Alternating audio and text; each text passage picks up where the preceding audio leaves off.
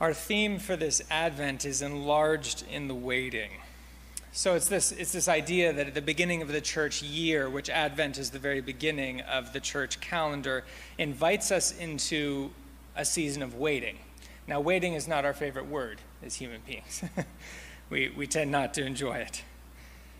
At the beginning of a race, you hear somebody say, go. At the beginning of an exam, you hear somebody say, start.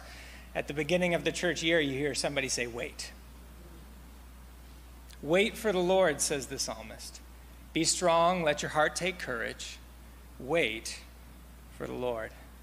Now, this is a very particular type of waiting. It's not this passive, complacent sort of waiting. It's more of like an intentional, active preparation, a readying of the heart for the coming of the Holy One. And uh, it's kind of like as the Christmas hymn puts it, which we're not going to sing for another few weeks. It's let every heart prepare him room as heaven and nature sing.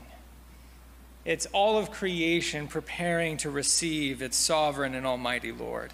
And this is the whole purpose of, of why John the Baptist was sent by the Lord in the first place. It was to be a forerunner to the Messiah, to the King of all the earth. And he was anointed by the Holy Spirit, we are told, from birth to turn the hearts of God's people back to Him, and interestingly, back to one another, and to prepare people to receive their King, their Messiah. In order to visualize this experience of waiting, of, of active, intentional preparation, um, we have this nativity scene by a French artist named Macha Chmakoff. We, we used a series of her paintings a couple years ago during Epiphany, and I've been in a conversation with her via email because my wife speaks French, so it's very helpful. She lives in Paris. And she has uh, said that she's happy for us to use her art again in the context of worship. Now, Macha is a French artist, psychiatrist, and theologian, so she kind of packs a punch in a lot of ways. And she's painted a number of nativity scenes, which you can see online, that are reflecting on how uh, different gospels portray the coming of Christ into the world. But this particular nativity scene that we're going to see caught my eye for a number of reasons. The first is that um, it's a conglomeration of nine different tiles that she painted. And originally, each tile was about 32 inches high, so even much about 50% bigger than this, if you can imagine that. And um, the nine different tiles come together to make one painting. And eight of the nine tiles are angels. She was reflecting on the Gospel of Luke, where at every significant moment, an angel shows up to announce what it is that the Lord is doing. And I'm reminded of what Peter said in his first letter. He said, The things which we celebrate as we head towards Christmas, these are things into which even angels longed to look. And so, what we're going to do is we're going to have this as an evolving art piece leading up to Christmas Eve. Every Sunday, we're going to add two more angels. And it's going to heighten for us this sense of anticipation as we wait with the angels, longing to see what it is that God's doing. And then on Christmas Eve, the centerpiece will be put there as we celebrate the coming of the Christ himself and that empty black space, which kind of makes you feel uncomfortable when you look at it because it's unfinished, I think, in a sense, invites us to say, yeah, waiting is a bit uncomfortable because it's unfinished. But how is it that the Lord is inviting us to inhabit the waiting in this season? So that's our theme, enlarged in the waiting, because we believe that in waiting, God does some sort of expansive work in us. And I want to go back to what Sandy so beautifully read at the beginning, that paraphrase from Eugene Peterson of Romans 8, and I want to read a bit more of it. Eugene says this Romans 8 All around us we observe a pregnant creation. The difficult times of pain throughout the world, they're like birth pains. But it's not only around us, it's within us too. The Spirit of God is moving within us, and we're feeling birth pains. These sterile and barren bodies of ours are yearning for full deliverance. That is why waiting does not diminish us any more than waiting diminishes a pregnant mother. We, of course, do not see what is enlarging us. But the longer we wait, the larger we become, and the more fully full our expectancy. And so, as we enter into this Advent season of worship through waiting, I just want to ponder with you this afternoon two questions. Why do we wait, and how do we wait? Why inhabit this comfortable space, and how do we inhabit the space intentionally? So, first, why? And the answer that I think is written through every detail of our passage is really just a very simple one. It almost sounds trite. We wait because God is faithful to his promises. And if God were not faithful, then our waiting would just simply be in vain, it would be futile. And um, as Luke tells the story, he, he wants us to see God's faithfulness revealed to his people in three particular contexts. Uh, God's faithfulness revealed in the context of powerlessness, in the context of barrenness, and in the context of resistance. And, and each of these things goes hand in hand with the first three characters that we're introduced to at the very beginning. We're introduced to Herod, we're introduced to Elizabeth, and then we're introduced to Zechariah. So let's take a look at Herod first. This is God's faithfulness amidst powerlessness. Luke sets the story of John's birth and Jesus' birth within the context of the geopolitical powers of his day. Uh, so you see this in verse uh, 5 right away. In the days of Herod, king of Judea, who was kind of the Ro- Roman ruler of Judea and the area around it, there was a priest named Zechariah.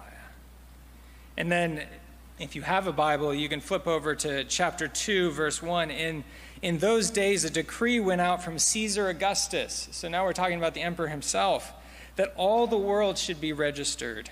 This was the first registration when Quirinius was governor of Syria. And then, if you flip over to chapter 3, verse 1, in the 15th year of the reign of Tiberius Caesar, Pontius Pilate, being governor of Judea, and Herod being tetrarch of Galilee, and his brother Philip, tetrarch of the region of Iturea, and Trachonitis, and Lysanias, tetrarch of Abilene, during the high priesthood of Anna and Caiaphas. I couldn't say half those words. But there's this sense in which Luke, throughout his, his, his kind of book, he acknowledges that most of the history books tell and narrate the story of history through the succession of kings and queens through narrating the, the movement of the movers and shakers of society, those who have power and influence. And Luke acknowledges that, but at the same time, Luke tells another story that's parallel to those stories. Luke tells us history from the perspective of those who don't sit on thrones, but from those who are in the margins of the empire. God comes to us not simply through the decrees of Caesar Augustus, but here he comes to us through the barren wombs of elderly women. See, the good news of Jesus Christ, prepared for by John the Baptist, comes to the world through the powerless in this passage. And it's meant to be a source of encouragement for God's people of old and God's people of new, because often God's people feel powerless in the midst of the grand drama of political powers that they see at play in the world. They don't make the decisions, others do. They're not in the room where it happens, others are. They feel like they can't influence things while others do. And so, by setting these infancy narratives right in the middle of this geopolitical landscape, Luke is making a very important point. The kingdom of God is breaking into the world through the margins, not through the thrones. From places we least expect and that we don't often look. It's an elderly man, it's a barren woman. This is who God will use to change the world. And it's meant to be a source of hope for those who are disheartened by the news headlines they read constantly and incessantly.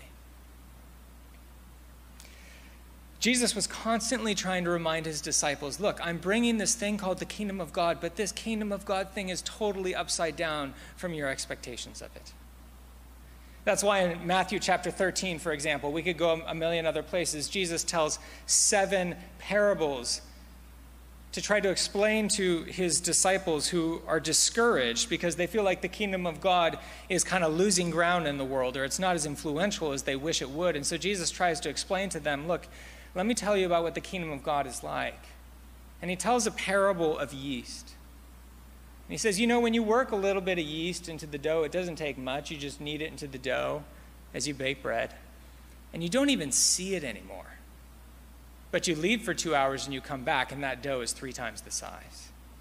He says the kingdom of God is like that it's hidden, but it's active. And he says, You know what else? The, kingdom of God's kind of like a mustard seed.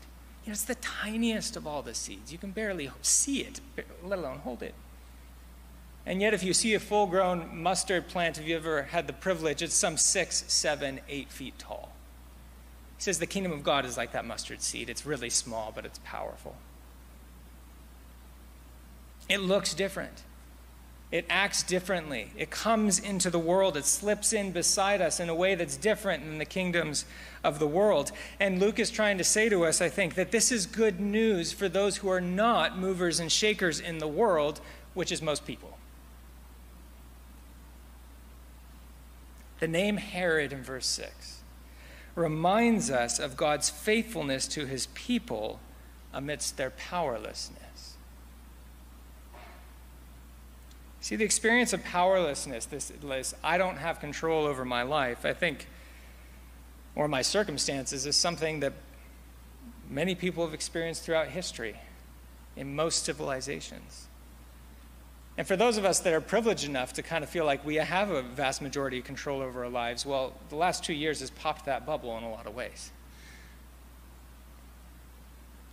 And I think this is what's underneath so much of the anger and I think the fear and anxiety in our culture to some extent is I don't have control. and, and, and what does life look like if I don't have control? And if we're not careful, it can make us hard and bitter. If we're not careful, it can erode our hope and steal our joy and drain our energy. If we're not careful, it can weaken our sense of identity and dignity and purpose. And if we're not careful, it can lead us to resent others and resent God.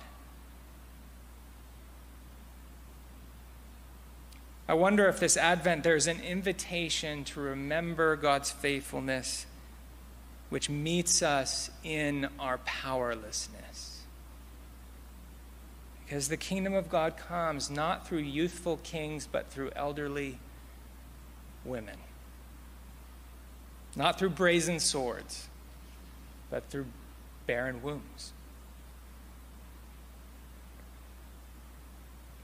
And that leads us to the second aspect or context of God's faithfulness. It's Elizabeth. Faithfulness coming in the midst of barrenness. I think barrenness could be described as an acutely painful form of powerlessness because it's one's own body that one cannot control. And if you've ever walked with people that have been in that place before, genuine barrenness, you know how painful that actually is, gut wrenching. It's interesting that it's this theme of barrenness that is the common theme that stitches together God's faithfulness to his people Israel and the story of John the Baptist. Because as throughout the Old Testament, Yahweh is known as a God who provides for and who sees and knows and blesses barren women as a sign of his larger covenant faithfulness to his whole people. It's meant to show his people that God is a God who sees those who others do not see. God is a God who hears those who others do not hear. And it's an image of the gospel for us. Those who are empty and beyond hope, God fills and he brings new life. And Elizabeth reminds us of this common Old Testament theme. She takes her place in this, this great heritage of the story of God that began all the way back with Abraham and Sarah, and she becomes a conduit of God's covenant promises to the world. It's her son who is going to prepare the way for the coming of the Lord who will bless all nations. Verse 24 After these days, his wife Elizabeth conceived. And for five months she kept herself hidden, saying, Thus the Lord has done for me in the days when he looked upon me, to take away my reproach among the people. Elizabeth is just saying that God's grace has filled my emptiness and he's taken away my reproach. And in so doing, he has revealed his faithfulness amidst my barrenness. There's a lovely um, set of poems that somebody gave me for my birthday. It's a set of poetic reflections by a man named Drew Jackson, who's an African American pastor in New York City. And it's a set of reflections in the first eight chapters of the Gospel of Luke. And it's called God Speaks Through Wombs Poems on God's Unexpected Coming. And in his poetic reflection on this particular passage, uh, it's quite beautiful. I'll just read it. He says, In the days of empires and puppet regimes, God speaks. But God speaks through wombs. And then he goes on to talk about how it, it's, it's the most vulnerable of, of things that God speaks through. And how the nations and powers of the world often want to dis- disregard it, or if it's not productive, to cast it to the side. But he says, But God speaks through wombs, bringing prophetic utterances. The object of public scorn, given the power to name the happenings of the Lord. Elizabeth is her name. Say her name. It is she who will be the one through whom the covenant is kept. She, like a priestess, speaks her word while the leading male voices are silent. Enough of this unbelieving religion that masquerades as faith. Divine favor is placed on what we have disgraced. That's the line. Divine favor is placed on what the world has disgraced.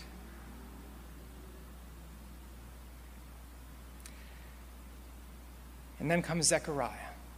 We saw Herod God's faithfulness amongst the powerless. We saw Elizabeth, God's faithfulness amongst barrenness, and now Zechariah, God's faithfulness amidst resistance. You see, Zechariah's question is interpreted by the angel as a form of spiritual barrenness, as resistance to the work of the Lord. Zechariah was in the table in the temple burning incense. I've provided a painting, which I'll talk about in a moment, of this.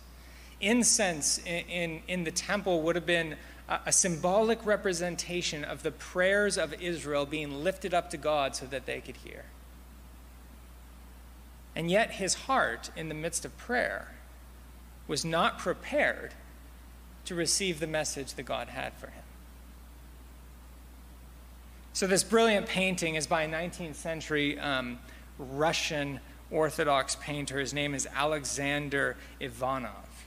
And he, he did a, a, series of, of kind of rough sketches and then watercolor on, paint, on paper, about 40 or 50 of them. And this is one of them um, that were intended to be kind of um, mock examples of what he was going to do in a church, making frescoes of different scenes of the biblical narrative. And what astonishes me about this painting is if you look throughout church history, it's actually really difficult to find paintings of Zechariah and the angel. You can find all these paintings of all the other scenes in the beginning of Luke, but Zechariah and the angel is fairly rare. And one of the things I love about the way he depicts this is if you, if you look in the very middle, it may be hard with the coloring here, is the overlapping arms of Zechariah and the angel. So Zechariah reaches out his, has in his left hand an incense censer, burning incense representing the prayers of God's people in his left hand. And then stretched over his left hand is the right hand of the angel of the Lord, Gabriel, touching Zechariah's lips, that symbol of silence or of muteness. And so you get this dichotomy. It's the God to whom Zechariah is praying is the one who is bringing stillness and silence to his lips. And it's this, in this ironic moment of the painting that we're invited to consider could it be that even in our moments of deepest piety and devotion, that our hearts can still be resistant to the presence and the voice of the Lord? It's a sobering thought.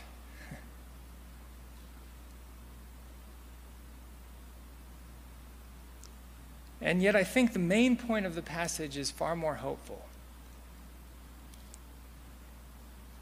Verse 18 And Zechariah said to the angel, How shall I know this? For I am an old man, and my wife is advanced in years. And the angel answered him, I am Gabriel. I stand in the presence of God, and I was sent to speak to you and to bring you this good news.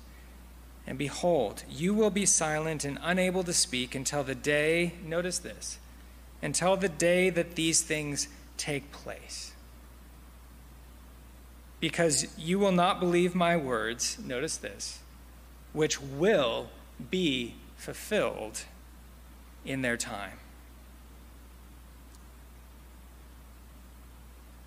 I wonder what the weird mix of emotions that Zechariah was feeling in that moment. this, this kind of sober humbling in the presence of the Lord, and yet the recognition that his resistance is still going to be met by the persisting faithfulness of God. That despite his resistance, God is still going to see his promises through, and he's going to do what he said he would do for Zechariah and Elizabeth.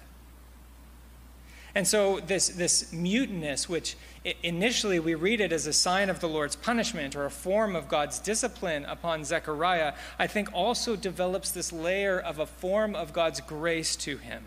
Because God is providing him with the space and the silence and the stillness in which he needs to learn that God fulfills his promises and to trust in that. And so I think that brings us to our second and final question. Not only why do we wait, but how? How do we inhabit this uncomfortable space of waiting for the Messiah? The already not yet of our lives, which we experience in every corner. I think there are two simple practices which are symbolized by Zechariah and Elizabeth the practice of silence and solitude, interestingly enough. Admittedly, Zechariah's silence is kind of enforced, whereas Elizabeth's solitude is chosen, but both symbolize adopting a posture of stillness and attentiveness before the Lord. God is doing something new. Both are waiting for its fulfillment. Both are learning what it means to have their lives caught up in the unfolding story of God's faithfulness. Zechariah is having to learn how to trust. Elizabeth is having to learn how to hope. And so I want to ask you at the beginning of a new year, Advent, how is God inviting you to inhabit a season of waiting? What does it look like for you personally to learn trust, to dare to hope again?